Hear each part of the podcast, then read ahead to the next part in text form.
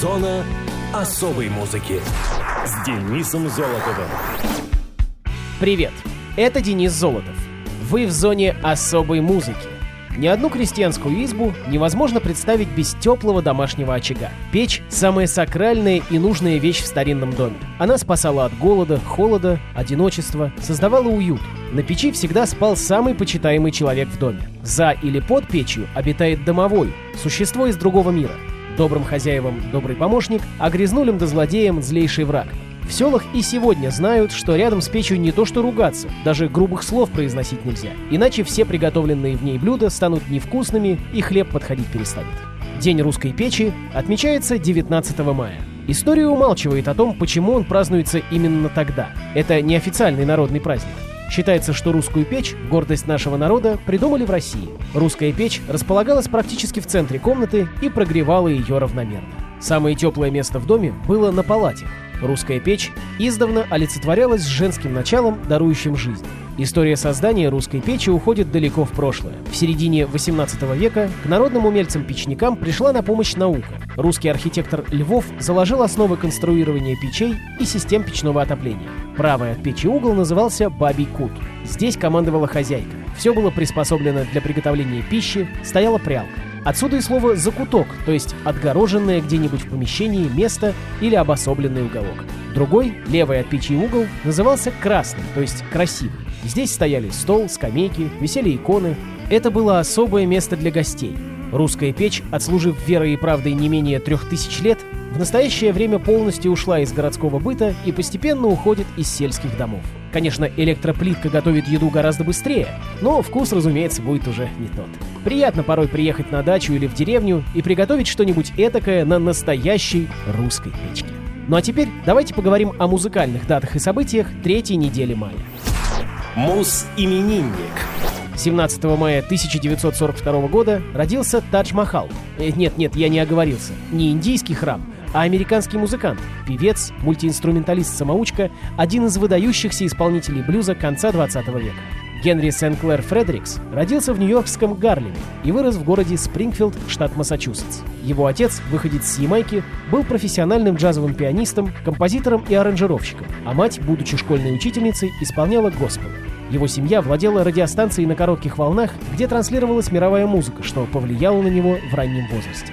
Родители всерьез взялись за образование сына, когда наняли ему учителя по фортепиано. Генри выдержал 2 недели и отказался от официальных уроков, однако занятия не бросил и продолжил работать самостоятельно. Вслед за фортепиано он освоил кларнет, тромбон и гармонику, а также пробовал петь. Сосед Линвуд Перри познакомил Фредерикса с песнями Мадди Уотерса, Джона Ли Хукера и Джимми Рида. В душе Генри поселился блюз, и он начал заниматься игрой на гитаре. В начале 60-х Фредерикс поступил на сельскохозяйственное отделение Массачусетского университета и, будучи студентом, основал свою первую группу «Тадж-Махал and the Electras». Сам Генри в честь своей мечты об Индии переименовался в Таджа-Махала и сохранил этот псевдоним на долгие годы. В 1964-м он перебрался в Лос-Анджелес, где в компании с Раем Кудером и другими музыкантами организовал группу The Rising Suns. Их альбом не пользовался успехом, и Тадж решил переключиться на сольную карьеру. В 1968-м он дебютировал с одноименным альбомом, признанным классикой возрождающегося блюза. С Columbia Records музыкант сотрудничал до 1976-го, а после перебрался под крышу Warner Brothers. Там он продолжил заниматься микшированием стилей. Генри поселился с семьей на Гавайях, изучая аспекты местной культуры. В это время ему пришлось приостановить творческую деятельность. Возвращение музыканта состоялось только во второй половине 80-х. В 1991 году артист вернулся к интенсивной студийной работе и полноценным гастролам. Признание блюзмен-экспериментатор получил лишь в 90-х, когда у него появились последователи — Кеб Мо, Гай Дэвис. Иногда к их числу относят также Кори Харриса и Элвина Янгблада Харта. К 40-летнему юбилею начала карьеры Фредерикса был подготовлен альбом «Маэстро», собравший кучу гостей, включая Лос Лобос, Джека Джонсона, Бена Харпера и Зигги Марли. Тадж-Махал, с одной стороны, сыграл ключевую роль в возрождении и сохранении традиций акустического блюза, а с другой расширил стилистические границы жанра, использовав мотивы карибской, африканской и полинезийской музыкальных культур.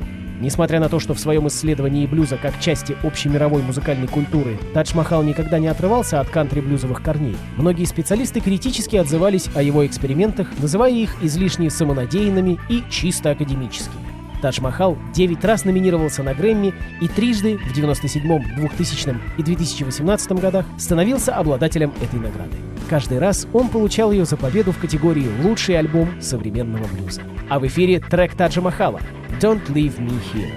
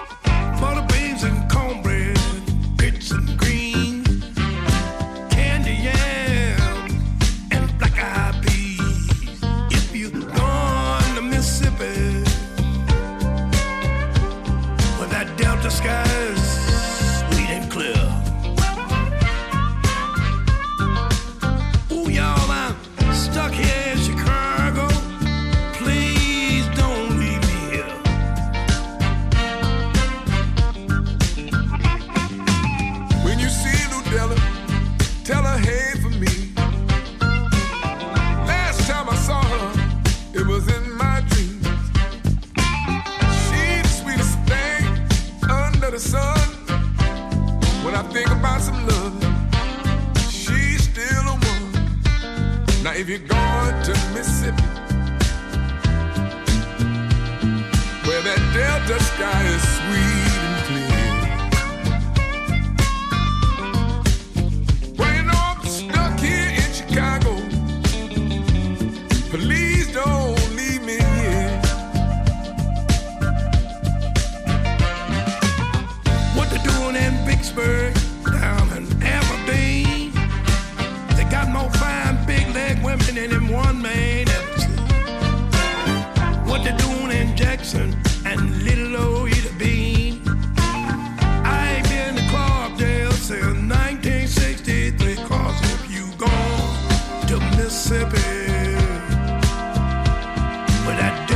is sweet and clear.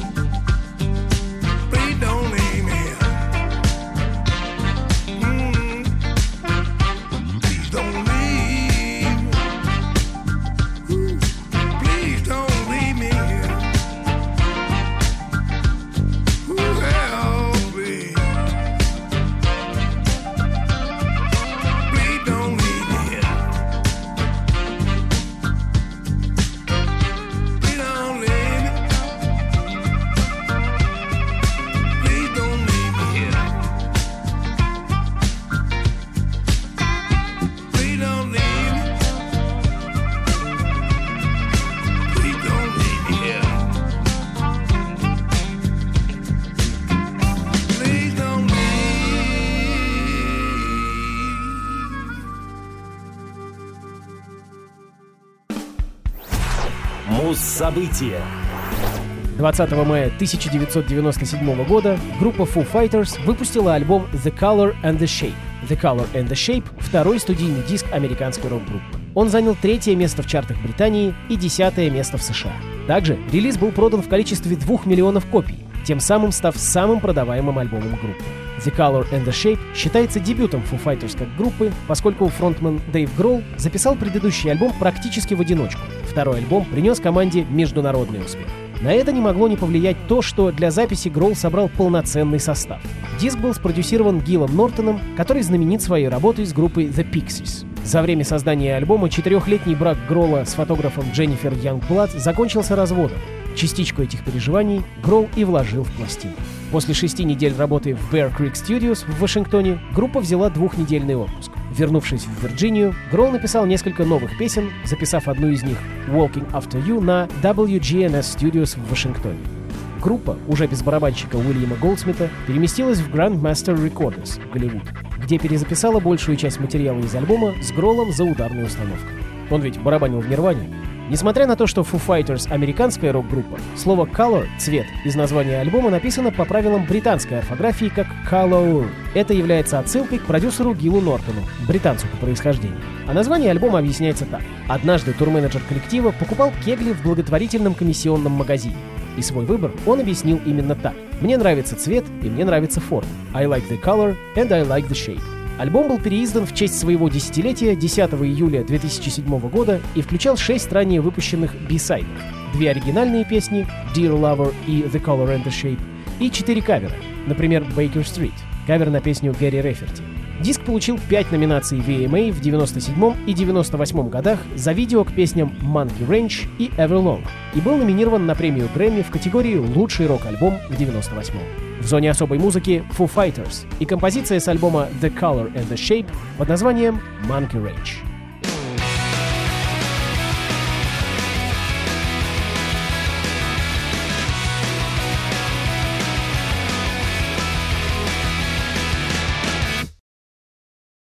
What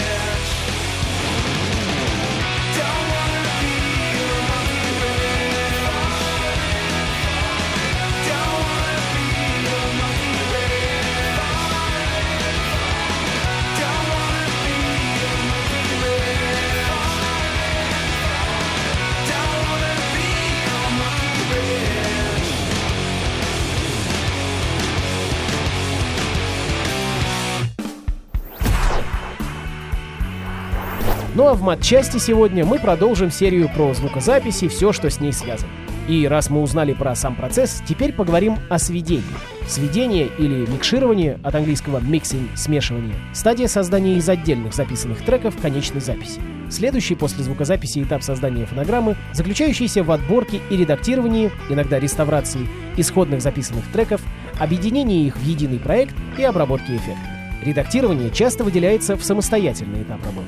Стадия сведения исторически возникла в 60-е годы 20 века с появлением многодорожечных магнитофонов, позволивших записывать 8 каналов одновременно.